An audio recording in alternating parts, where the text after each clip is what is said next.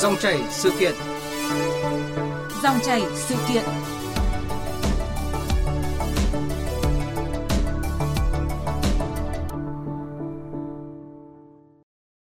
Quý vị, thưa các bạn, bất chấp những khó khăn do dịch bệnh, năm 2021 chứng kiến sự bùng nổ của nguồn vốn đầu tư mạo hiểm vào khởi nghiệp sáng tạo tại Việt Nam, đạt hơn 1,3 tỷ đô la Mỹ, tăng gần gấp rưỡi so với năm 2018, năm có số vốn đầu tư mạo hiểm cao nhất trước đó là khoảng 900 triệu đô la Mỹ và tăng 6,5 lần so với năm 2020. Với quy mô dân số gần 100 triệu dân, trong đó khoảng 23 triệu là thanh niên trong độ tuổi từ 16 đến 30, sức sáng tạo của người trẻ Việt Nam là vô cùng lớn. Có cơ sở để đưa ra nhận định này khi năm 2021, Việt Nam tiếp tục dẫn đầu nhóm các quốc gia có cùng mức thu nhập về chỉ số đổi mới sáng tạo toàn cầu và xếp thứ 44 trong tổng số 132 quốc gia và nền kinh tế. Chưa kể, hệ sinh thái khởi nghiệp sáng tạo của Việt Nam cũng được đánh giá là năng động, xếp hạng 59 trong tổng số 100 quốc gia và hướng tới vị thế trung tâm khởi nghiệp hàng đầu khu vực Đông Nam Á. Những con số này cho thấy Việt Nam vẫn còn nhiều dư địa và tiềm năng phát triển khởi nghiệp đổi mới sáng tạo. Tuy vậy, trong bối cảnh các quốc gia trong khu vực như Singapore, Thái Lan hay Malaysia đã và đang có nhiều chính sách thông thoáng, cởi mở hỗ trợ cho khởi nghiệp đổi mới sáng tạo, đòi hỏi chúng ta cũng phải thay đổi – khơi thông nguồn lực để hỗ trợ cho khởi nghiệp đổi mới sáng tạo Việt Nam phát triển là nội dung được chúng tôi bàn luận trong dòng chảy sự kiện hôm nay với sự tham gia của các vị khách mời. Ông Phạm Hồng Quất, Cục trưởng Cục Phát triển Thị trường và Doanh nghiệp Khoa học Công nghệ, Bộ Khoa học và Công nghệ và chuyên gia khởi nghiệp ông Đàm Quang Thắng, Chủ tịch Hội đồng Cố vấn Khởi nghiệp Đổi mới Sáng tạo Quốc gia, Tổng Giám đốc Công ty Agricare Việt Nam. Mời quý vị và các bạn cùng nghe. Vâng, xin được cảm ơn các biên tập viên. À, trước tiên thì xin được uh, cảm ơn các vị khách mời đã tham gia chương trình của chúng tôi. À, ông Phạm Hồng Quất, Cục trưởng Cục Phát triển Thị trường và Doanh nghiệp Khoa Công nghệ, Bộ Khoa học và Công nghệ. Xin kính chào quý khán giả. Vâng, và chuyên gia khởi nghiệp ông Đàm Quang Thắng, Chủ tịch Hội đồng Cố vấn Khởi nghiệp Sáng tạo Quốc gia, Tổng Giám đốc Công ty Agricare Việt Nam. Xin kính chào quý vị khán thính giả của VOV1. Dạ vâng, à, thưa các vị khách mời, thưa quý vị thính giả, trong một báo cáo mới đây thì Ngân hàng Thế giới đã đưa ra nhận định à, khoa học công nghệ và đổi mới sáng tạo sẽ trở thành động lực chính cho phát triển kinh tế xã hội ở Việt Nam.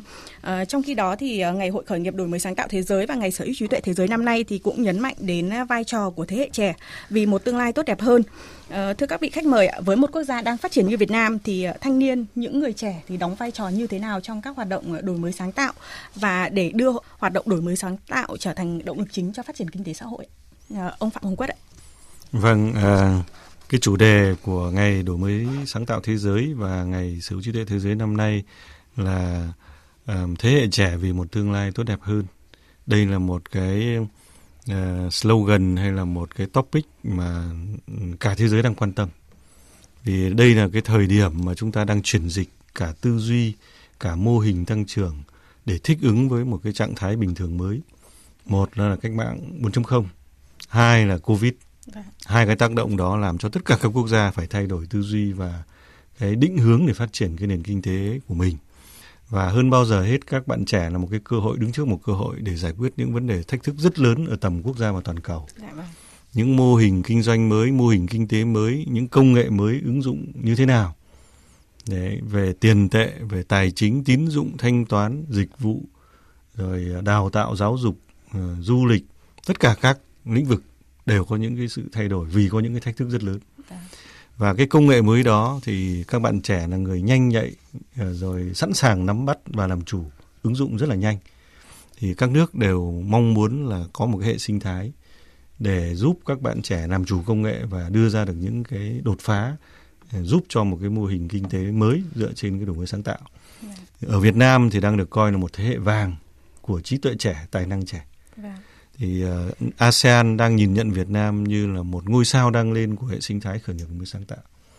Về con người, về cơ sở hạ tầng, trường học, thầy giáo, à, huấn luyện viên, cố vấn cũng đang ngày một dày đặc thêm và theo cái định hướng chung tức là ứng dụng những công nghệ mới và những mô hình kinh doanh mới hay còn gọi là startup. Vâng.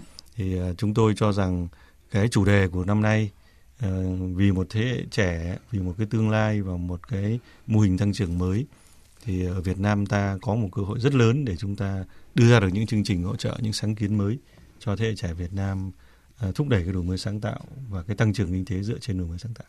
Vâng, chúng tôi cũng rất muốn nghe ý kiến của ông Đàm Quang Thắng ạ. Chúng ta thấy là khi chúng ta nói đến khởi nghiệp Vâng.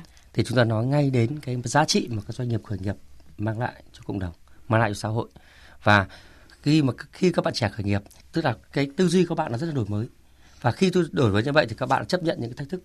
Các bạn ấy chấp nhận những cái rủi ro và có những cái ý tưởng có thể nói là rất là sáng tạo và những cái ý tưởng sáng tạo đó dựa trên những cái nền tảng công nghệ thì nó chính là cái giá trị các bạn để mang lại để giải quyết cái vấn đề của người tiêu dùng hay là giải quyết vấn đề của thị trường thì toàn bộ những cái đó thì chúng tôi thấy là cái đấy là một những cái mà điểm mạnh của Việt Nam đến thời điểm này để thu hút các nhà đầu tư đầu tư cho khởi nghiệp vì là các bạn trẻ có cái tính sáng tạo rất là cao vâng.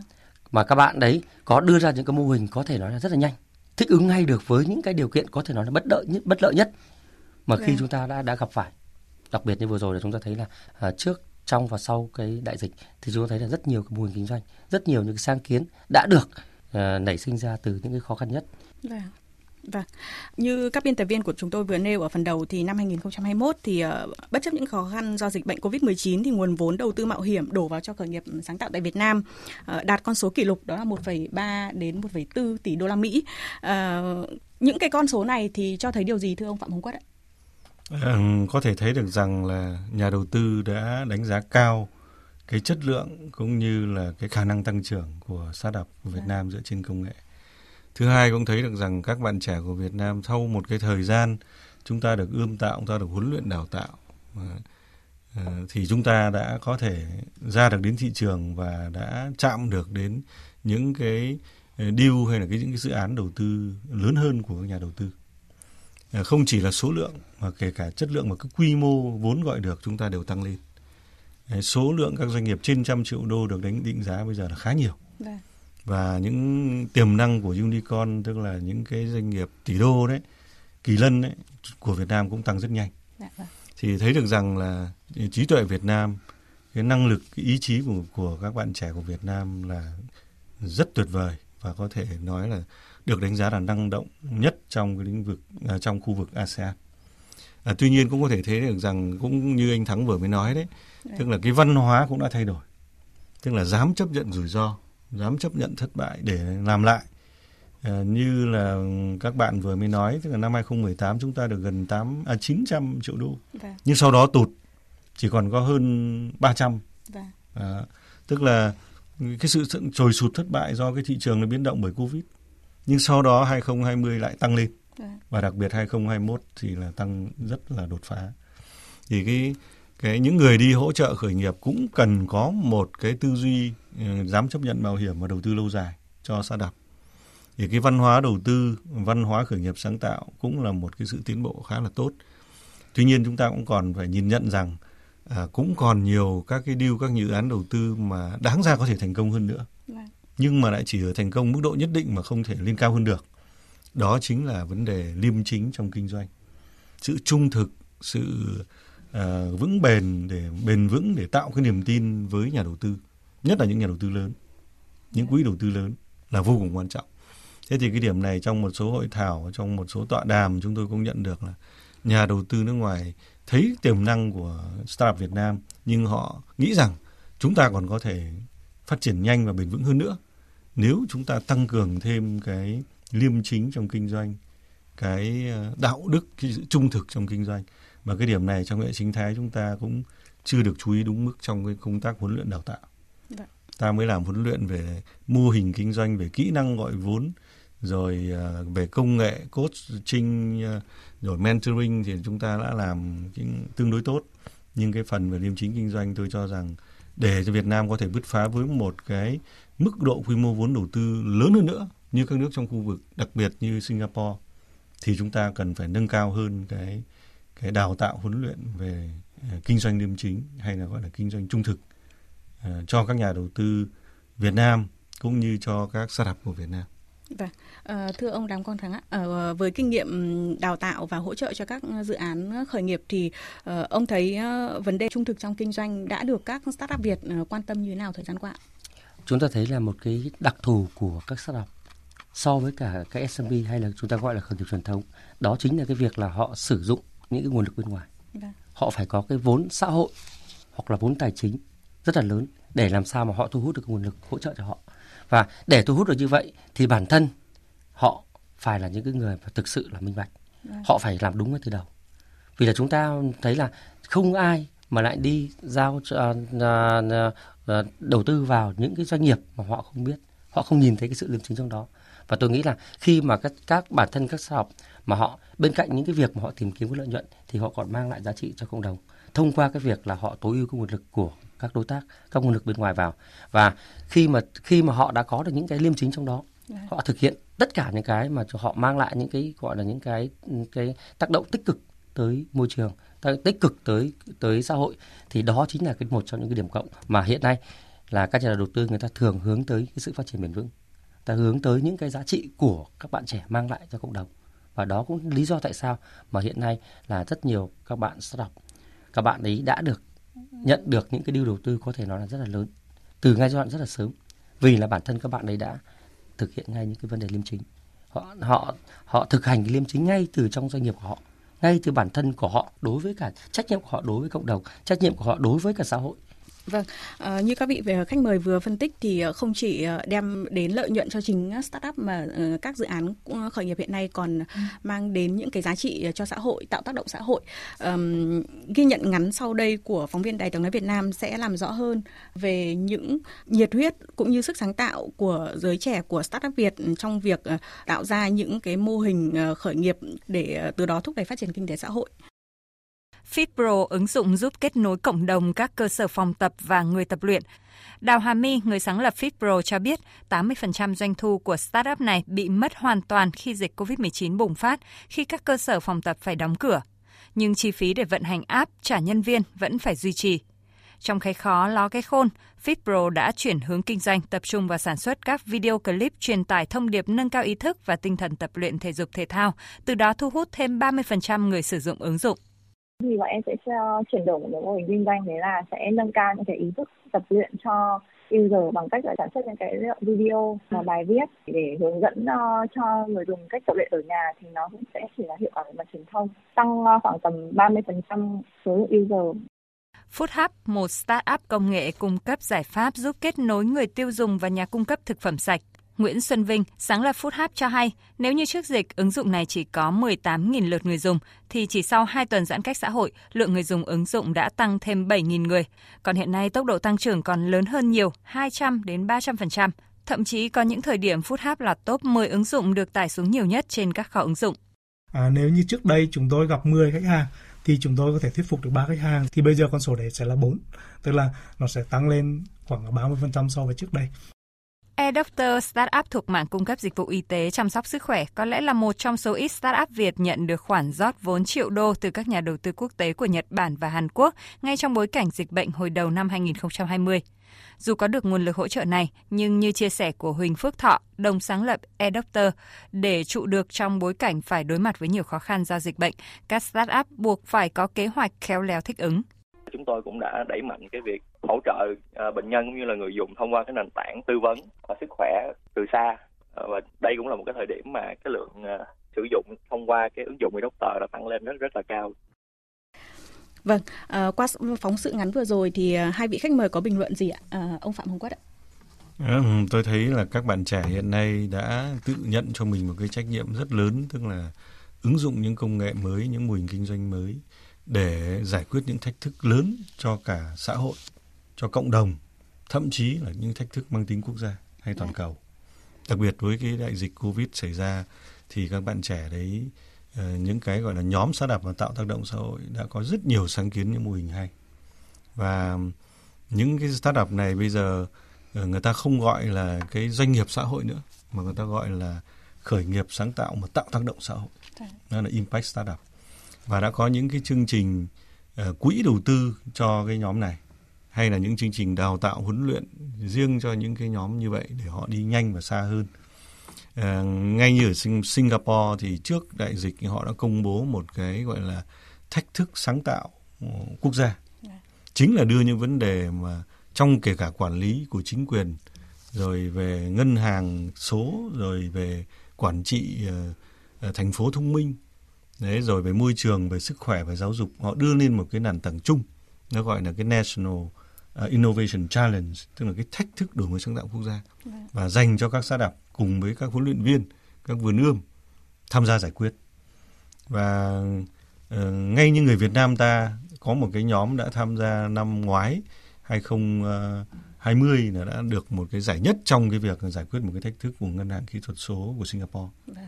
Và không chỉ để người ta giải quyết cái vấn đề của Singapore mà người ta còn trở thành một mô hình dự án đầu tư để mà có thể giải quyết vấn đề toàn cầu.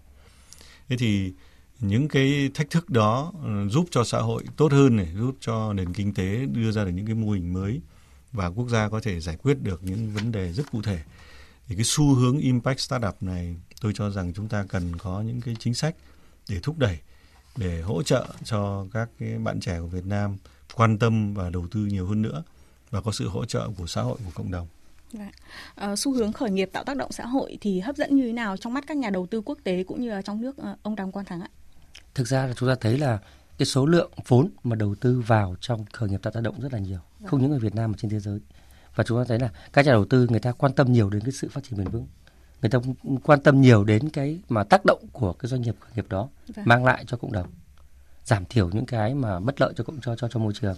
Và đó cũng chính là nằm trong một trong trong những cái mục tiêu một trong những cái mục tiêu của Liên Hợp Quốc đến năm 2030 và tôi nghĩ là với với Việt Nam chúng ta chúng ta có rất nhiều thách thức chúng ta còn rất nhiều những cái vấn đề chúng ta cần giải quyết.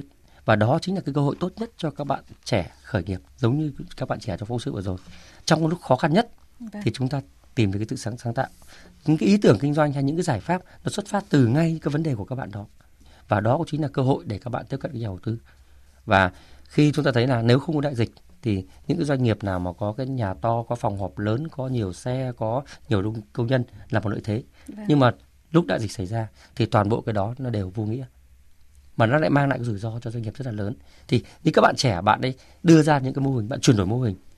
Bạn chuyển đổi chuyển dịch cái nguồn lực vâng. để làm sao mà cái mô hình của bạn đó cái nguồn lực của bạn đó nó thực sự phù hợp được với cả cái nhu cầu của xã hội, như cái đáp ứng được cái vấn đề của người tiêu dùng trong cái lúc mà đại dịch xảy ra, thì đó chính là những cái mà sáng tạo của bạn đó cái giá trị của bạn đó vừa mang lại cho cộng đồng, vừa mang lại cho khách hàng, nhưng ngược lại thì cái mô hình của bạn đó thì lại được kiểm chứng và các bạn được hoàn thiện và đó chính là cái việc là lý do tại sao mà trong lúc đại dịch thì cái điều, những cái, những khoản đầu tư của nước ngoài vào cho startup Việt Nam thì được tăng lên rất là nhiều. Vâng, à, chúng ta hiểu rằng ờ, khởi nghiệp thì chưa bao giờ là dễ dàng, chặng đường ờ, rất là trông gai và đón đầu một xu thế mới khởi nghiệp tạo tác động xã hội thì chắc hẳn là tôi tin là các startup cũng sẽ gặp không ít khó khăn. Vậy thì thưa ông Phạm Hồng Quất ạ, hiện nay chúng ta đã có những cái cơ chế chính sách như thế nào để thể, hỗ trợ cho nhóm đối tượng khởi nghiệp tạo tác động xã hội? À, ngay trong khuôn khổ của TechFest quốc gia thì chúng tôi cũng đã có cái làng làng khởi nghiệp sáng tạo tạo tác động xã hội okay. Vâng. Impact Startup Village thì ở đây cũng tập trung những chuyên gia cố vấn trong nước quốc tế, rồi có những cái nguồn hỗ trợ, kể cả từ tổ chức quốc tế như là UNDP rồi rất nhiều trường đại học, rất nhiều những cái tập đoàn cũng đang chung tay để hỗ trợ cho các bạn startup. Rất nhiều bạn trẻ mà gọi là đã trưởng thành hay là đoạt những cái giải cao ở trong những cái kỳ thi đó. Đấy, và cũng là một cái truyền cảm hứng và kết nối để phát triển thị trường trong nước và quốc tế theo cái cái, cái chuỗi hoạt động của TechFest. Thế và trong cái giai đoạn tới thì chúng tôi sẽ cũng mong muốn có thêm được những cái nhà tài trợ, những tập đoàn lớn hơn hoặc những tổ chức quốc tế tham gia sâu hơn. Thí dụ như có những chương trình gọi là Impact à, Startup Fund, tức là cái quỹ đầu tư cho cái startup mà tạo tác động xã hội. Vâng. Hay là những chương trình à, đào tạo huấn luyện riêng cho những mô hình tạo động xã hội từ sức khỏe, môi trường, biến đổi khí hậu, rồi à, các cái mô hình kinh doanh dịch vụ mới mà giải quyết những cái cái khó khăn thách thức của doanh nghiệp của địa phương và của xã hội thế thì tôi cũng bổ sung thêm ý của anh thắng lúc nãy là uh, chúng ta cần phải kéo nhiều hơn các cái tập đoàn lớn các hiệp hội doanh nghiệp vào cùng để họ chính là người ra đề vâng. cho startup giải quyết chứ không phải chỉ startup chỉ giải quyết bằng những vấn đề mà họ tự tìm thấy đôi khi nó chưa đủ lớn hoặc nó cũng chưa có cái được cái khách hàng hay cái thị trường mà đã được khẳng định khi mà số lượng lớn các địa phương này đều gặp phải những giải cứu những khó khăn những cái thách thức thì chắc chắn là đấy là một cái đề đủ lớn cho startup giải quyết thế thì địa phương cũng có thể ra đề thay vì chúng ta ra những đề tài nghiên cứu thì ta có thể sử dụng ngay những nền tảng công nghệ đang có sẵn của các bạn startup yeah. Dạ. thế thì khách hàng người dùng đầu tiên chính là chính quyền địa phương là doanh nghiệp là tập đoàn hay là hiệp hội doanh nghiệp hay là hợp tác xã thì đấy chính là một cái sự thử nghiệm và cũng là một cái cái đầu tư ban đầu rất tốt cho cho cái khởi nghiệp công nghệ mà tạo tác động xã hội.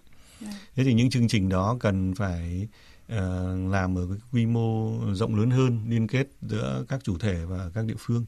Thì năm nay chúng tôi cũng mở thêm một cái làng tức là làng đổi mới sáng tạo mở, Open Innovation uh, Village, tức là cái sáng tạo mở ở đây chính là cái việc mở ra bên ngoài okay. Vâng. những cái thách thức của chính mình cho ờ, các bạn trẻ, các đội startup giải quyết và chúng ta lựa chọn những cái mô hình sản phẩm tốt nhất và chúng ta trở thành người tiêu dùng, thành người đầu tư ban đầu cho họ.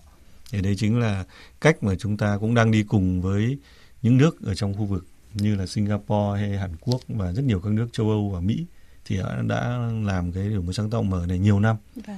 Nhưng mà đây thời điểm đại dịch Covid xảy ra thì Việt Nam ta tất cả các thành phần kinh tế đứng trước những cái những cái cái thách thức mới. Thì đây cũng là một cơ hội để chúng ta đưa ra một cái sáng kiến như là một cái uh, National Innovation Challenge tức là cái thách thức đổi mới sáng tạo mở ở phạm vi quốc gia. Trong cái khuôn khổ của TechFest thì chúng tôi cũng sẽ cố gắng uh, đưa những câu chuyện cụ thể mà người Việt, startup Việt đã giúp giải quyết bài toán này cho các tập đoàn và những cái uh, chính quyền của các nước khác. Đã. Vâng. Thì thậm chí có cả những người kiều bào, những người Việt Nam đang học tập sinh sống nước ngoài, họ cũng rất biết rất nhiều câu chuyện họ đã từng tham gia giải quyết. Thì họ liên kết với mạng lưới của Việt Nam và cùng giải quyết chính bài toán của địa phương của uh, doanh nghiệp xã hội Việt Nam và thậm chí những thách thức mang tính quốc gia của Việt Nam mà có thể mang đi toàn cầu. Vâng. Thì đây là cái chương trình chúng tôi cũng rất mong muốn được sự hưởng ứng tham gia của tất cả các thành phần uh, xây dựng hệ sinh thái, cả cơ quan truyền thông, cả các cơ sở đào tạo, ờ, các hiệp hội, các doanh nghiệp và chính quyền các địa phương cùng hưởng ứng cái xu hướng về đổi mới sáng tạo mở và xây dựng hệ sinh thái phát triển bền vững cho cái uh, impact startup tức là doanh nghiệp khởi nghiệp sáng tạo tạo tác động xã hội Vâng, à, rất nhiều sự hỗ trợ đồng hành ờ, đến từ không chỉ cơ quan quản lý nhà nước rồi thì đến từ các tập đoàn lớn rồi thì cộng đồng người dùng và chính phủ thì cũng khẳng định sẽ tạo mọi điều kiện ờ, để có được một môi trường khởi nghiệp ừ, sáng tạo thuận lợi nhất nếu như người trẻ dám nghĩ, dám làm, dám khởi nghiệp. À, và chúng tôi xin được trích khẳng định của Thủ tướng Chính phủ Phạm Minh Chính tại Ngày hội khởi nghiệp quốc gia của học sinh sinh viên mới đây thưa quý vị. Tôi khẳng định về sự quan tâm đầu tư của Đảng, nhà nước và cá nhân Thủ tướng đến thế hệ trẻ, đến các bạn học sinh, sinh viên. Các bạn không chỉ là người chủ tương lai của đất nước, là tiềm năng, là nguồn lực, là động lực đưa đất nước ta sánh vai cùng các cường quốc Nam Châu. Như Bác Hồ đã từng căn dặn chúng ta. Chính phủ sẽ tạo mọi điều kiện để có một môi trường khởi nghiệp, đổi mới sáng tạo, thuận lợi nhất, hiệu quả nhất nếu các bạn dám nghĩ, dám làm, dám đổi mới, dám sáng tạo, dám khởi nghiệp Tôi tin tưởng chắc chắn rằng bằng sức trẻ, một ngày không xa, các bạn sẽ tạo ra những giá trị to lớn, không chỉ cho Việt Nam, mà cho cả thế giới. À, vâng, như khẳng định của Thủ tướng thì chính phủ sẽ tạo mọi điều kiện để có môi trường khởi nghiệp ừ, đổi mới sáng tạo uh, thuận lợi nhất. Um, trên thực tế thì thời gian qua chúng ta cũng đã triển khai nhiều chương trình dự án để hỗ trợ cho các startup. Uh, tuy vậy thì um, các vị không hề có đồng tình với chúng tôi rằng là uh, nếu như mà chúng ta không nhanh có được một cái môi trường khởi nghiệp thuận lợi thì rất có thể những ý tưởng sáng tạo của người Việt sẽ phải ra nước ngoài để khởi nghiệp. Uh, ông Phạm Hồng Quất ạ. Ừ, chính xác là như vậy. Ờ, cái xu hướng đổi mới sáng tạo mở như là chúng ta cũng đang cố gắng để tạo dựng đấy là một hệ sinh thái mở để giữ cái tài năng ở lại trong nước và đồng thời còn đón nhận tài năng người Việt ở nước ngoài, đón nhận tài năng của nước ngoài đến Việt Nam để cùng sát startup Việt Nam giải quyết những thách thức của Việt Nam, sau đó lại có thể tiếp tục mang đi toàn cầu, giải quyết những bài toán của các nước khác và gọi vốn phát triển thị trường ở đó. Dạ. Thì cái cách làm như vậy chúng ta mới tạo ra một cái môi trường đủ thuận lợi và để phát triển cái hệ sinh thái nó bền vững. À, nếu như chúng ta chỉ chăm sóc cái một đoạn nào đó trong hệ sinh thái ví dụ như chỉ huấn luyện đào tạo chỉ tạo những cái sự kiện sân chơi nhưng khi các bạn ấy trưởng thành các bạn lớn lên lại không có những cái cơ chế đặc thù ừ, để cho các bạn ấy có ừ, có thể vươn cánh bay xa thì các bạn ấy sẽ phải tìm đường để bay thôi. Dạ. Đấy, thế thì đấy là một cái quy luật tất yếu mà ở nước nào cũng cũng cũng phải đối mặt thì bây giờ hệ sinh thái ta cũng sau khoảng gần 10 năm nay chúng ta gây dựng nhiều đề án của chính phủ đã được triển khai tập trung vào nguồn nhân lực và đào tạo huấn luyện rồi tạo sân chơi sự kiện môi trường truyền thông khá tốt. Nhưng bây giờ đến lúc các bạn đã có một những cái lứa tuổi trưởng thành ở cái cấp độ cao hơn. Vâng. Đấy, và cần phải tạo nguồn của cho thế hệ mới. Thì chúng ta cần có kinh doanh liêm chính này trung thực này rồi cơ chế đặc thù này tạo nguồn vốn ừ, đa dạng ờ, vốn cộng đồng này rồi ờ, vốn cá nhân này nhà đầu tư thiên thần này rồi uh, các tập đoàn này. Thế thì cần phải vào cuộc nhiều hơn nữa. Và muốn thế thì phải có một cái cơ chế chính sách mà cũng như các nước xung quanh họ làm ra những cái chính sách đấy thúc đẩy rất nhanh chóng mà nó rất kịp thời. Thì thí dụ Singapore một năm có khi có vài cái cái cơ chế sandbox tức là đặc thù ra đời ngay để nó vâng. thích ứng ngay trong cái thời covid vâng. để thu hút nguồn lực và thu hút tài năng. Đấy, rất nhiều người Việt Nam mình bây giờ chọn Singapore là một cái địa điểm rất tốt. Vâng. nhà đầu tư cũng chọn đấy là địa điểm tốt thì tại sao? Thì chúng ta chỉ cần nghiên cứu những cái kinh nghiệm của họ xem cái gì phù hợp chúng ta làm thật nhanh ở Việt Nam. Chứ là một cái cơ chế đặc thù một cái sandbox mà mất vài năm thì có khi cũng qua cái cơ hội rồi. Nó không còn cần cái sự đặc thù nữa ừ. thế thì cái đấy là ngay kể cả trong những người tham mưu tư vấn và uh, cái sự đồng bộ của các cơ quan nhà nước các lĩnh vực khác nhau thì cũng cần uh, sánh vai cùng với lại các nước khác ở trong khu vực để chúng ta có cái cuộc đua để tạo cái môi trường thuận lợi cho vâng. cả startup và cho nhà đầu tư. Vâng, à, chúng tôi cũng rất muốn nghe ý kiến của ông Đàm Quang Thắng ạ. Thực ra là khi chúng ta nói đến cái việc mà môi trường thì chính sách nó quyết định rất là nhiều. Vâng. Chúng ta cần có nhiều sáng kiến. Khi chúng ta nói đến một cái môi trường thuận lợi thì chính là cái việc chúng ta thu hút các nguồn lực vào. Và nguồn lực lớn nhất đây chính là nguồn lực về các nhà đầu tư và nguồn lực startup. Rất nhiều quốc gia, ví dụ như là Israel là một trong quốc gia mà có thể nói là chúng ta ảnh hưởng rất là nhiều bởi công nghệ, bởi những cách họ làm. Thì một trong hệ sinh thái mà đứng thứ ba thế giới như vậy họ nhưng mà ngay từ đầu rất sớm họ đã có rất nhiều sáng kiến vâng. từ cái việc mà họ đưa ra những cái sáng kiến mà thu hút nhân tài thu hút startup về làm tại Israel như vậy họ tập trung vào cái việc mà phát triển khoa công nghệ đưa công nghệ ra ngoài ra ra ra ngoài cuộc sống. Và họ tạo ra những cái những cái thung lũng như kiểu thung lũng Silicon vâng. Valley để làm sao mà thu hút tất cả những công nghệ vào. Thì những cái sáng kiến ví dụ như một số cái nước như là Estonia hay là Phần Lan họ đưa ra những cái thậm chí cả đưa ra những cái visa khởi nghiệp đưa ra những cái cư trú về khởi nghiệp để thu hút làm sao mà không những là hỗ trợ cho các startup ở nước họ mà họ thu hút các startup ở nước khác đến sống làm việc ở cho họ mở cửa tất cả những cái gì liên quan đến thuận lợi nhất cho các nhà đầu tư để các nhà đầu tư hoạt động tại đó. Vâng.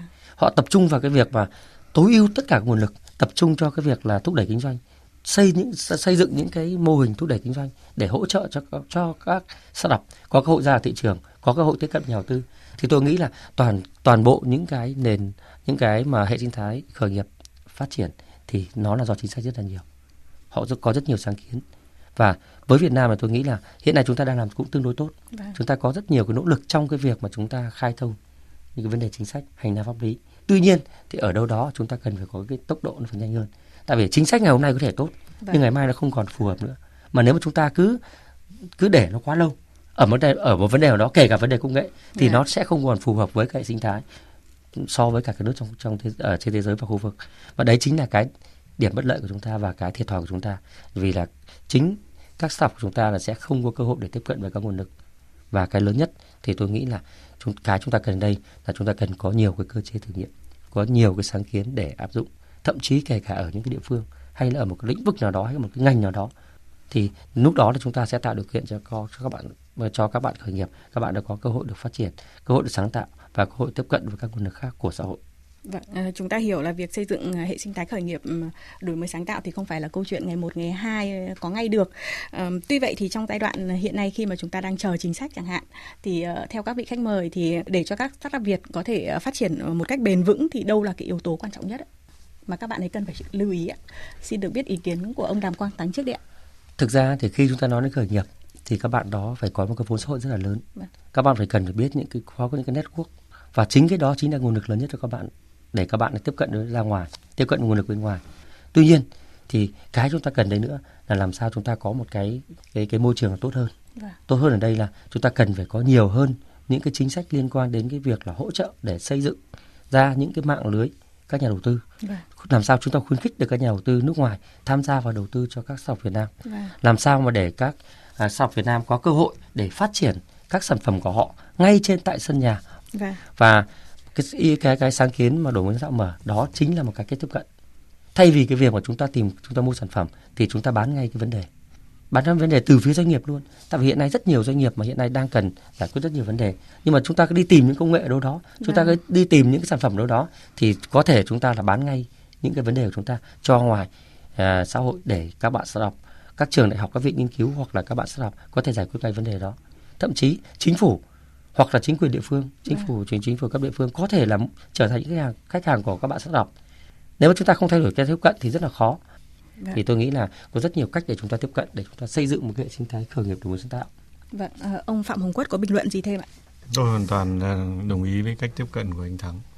Trong cái bối cảnh hiện nay, chúng ta vẫn có thể làm được rất nhiều thứ. Vâng. Cũng đã có rất nhiều các startup đang thành công. Thế thì những câu chuyện thành công đó các bạn ấy có thể sẽ chia sẻ cho những người đang trong cái hành trình khởi nghiệp. Thế thì phải liên kết mạng lưới.